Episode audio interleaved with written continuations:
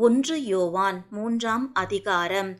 நாம் தேவனுடைய பிள்ளைகள் என்று அழைக்கப்படுவதினாலே பிதாவானவர் நமக்கு பாராட்டின அன்பு எவ்வளவு பெரிதென்று பாருங்கள். உலகம் அவரை அறியாதபடியினாலே நம்மையும் அறியவில்லை.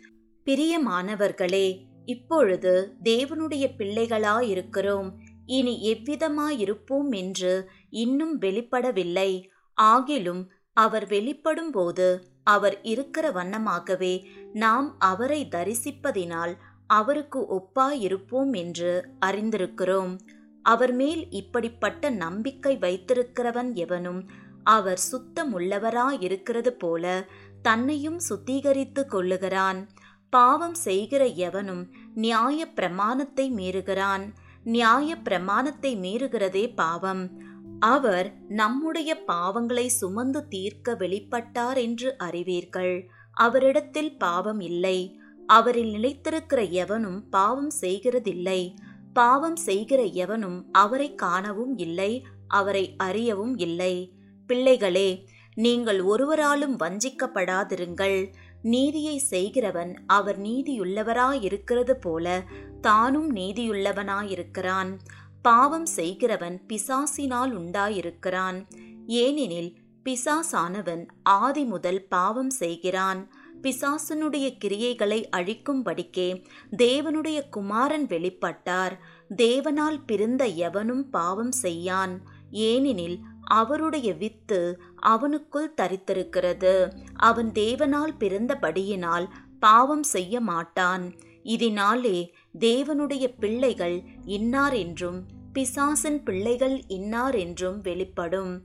நீதியை செய்யாமலும் தன் சகோதரனில் அன்பு கூறாமலும் இருக்கிற எவனும் தேவனால் உண்டானவன் அல்ல.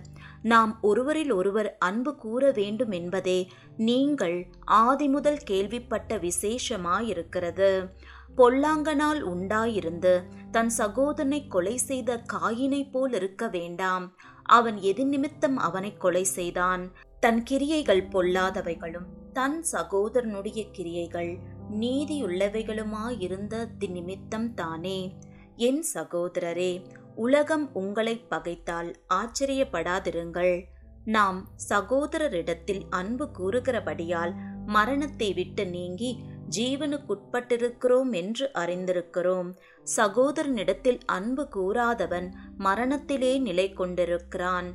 தன் சகோதரனை பகைக்கிற எவனும் மனுஷ கொலைபாதகனாயிருக்கிறான்.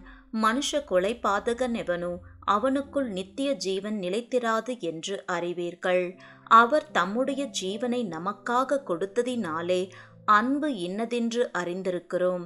நாமும் சகோதரருக்காக ஜீவனை கொடுக்க கடனாளிகளாயிருக்கிறோம். ஒருவன் இவ்வுலக ஆஸ்தி உடையவனாயிருந்து தன் சகோதரனுக்கு குறைச்சல் உண்டென்று கண்டு தன் இருதயத்தை அவனுக்கு அடைத்து கொண்டால் அவனுக்குள் தேவ அன்பு நிலை கொள்ளுகிறதெப்படி என் பிள்ளைகளே வசனத்தினாலும் நாவினாலும் அல்ல கிரியையினாலும் உண்மையினாலும் அன்பு கூற கடவோம். இதனாலே நாம் நம்மை சத்தியத்திற்குரியவர்கள் என்று அறிந்து நம்முடைய இருதயத்தை அவருக்கு முன்பாக நிச்சயப்படுத்திக் கொள்ளலாம். நம்முடைய இருதயமே நம்மை குற்றவாளிகளாக தீர்க்குமானால் தேவன் நம்முடைய இருதயத்திலும் பெரியவராயிருந்து சகலத்தையும் அறிந்திருக்கிறார். பிரியமானவர்களே நம்முடைய இருதயம் நம்மை குற்றவாளிகள் என்று தீர்க்காதிருந்தால் நாம் தேவனிடத்தில் தைரியம் கொண்டிருந்து அவருடைய கற்பனைகளை நாம் கைக்கொண்டு அவருக்கு முன்பாக பிரியமானவைகளை செய்கிறபடியினால் நாம் வேண்டிக் கொள்ளுகிறதெதுவோ அதை அவராலே பெற்றுக்கொள்ளுகிறோம். நாம் அவருடைய குமாரனாகிய இயேசு கிறிஸ்துவின் நாமத்தின் மேல் விசுவாசமாயிருந்து அவர் நமக்கு கட்டளையிட்டபடி ஒருவரில் ஒருவர் அன்பாயிருக்க வேண்டும் என்பதே அவருடைய கற்பனையாயிருக்கிறது. அவருடைய கட்டளைகளை கைக்கொள்ளுகிறவன் அவரில் நிலைத்திருக்கிறான். அவரும் அவனில் நிலைத்திருக்கிறார்.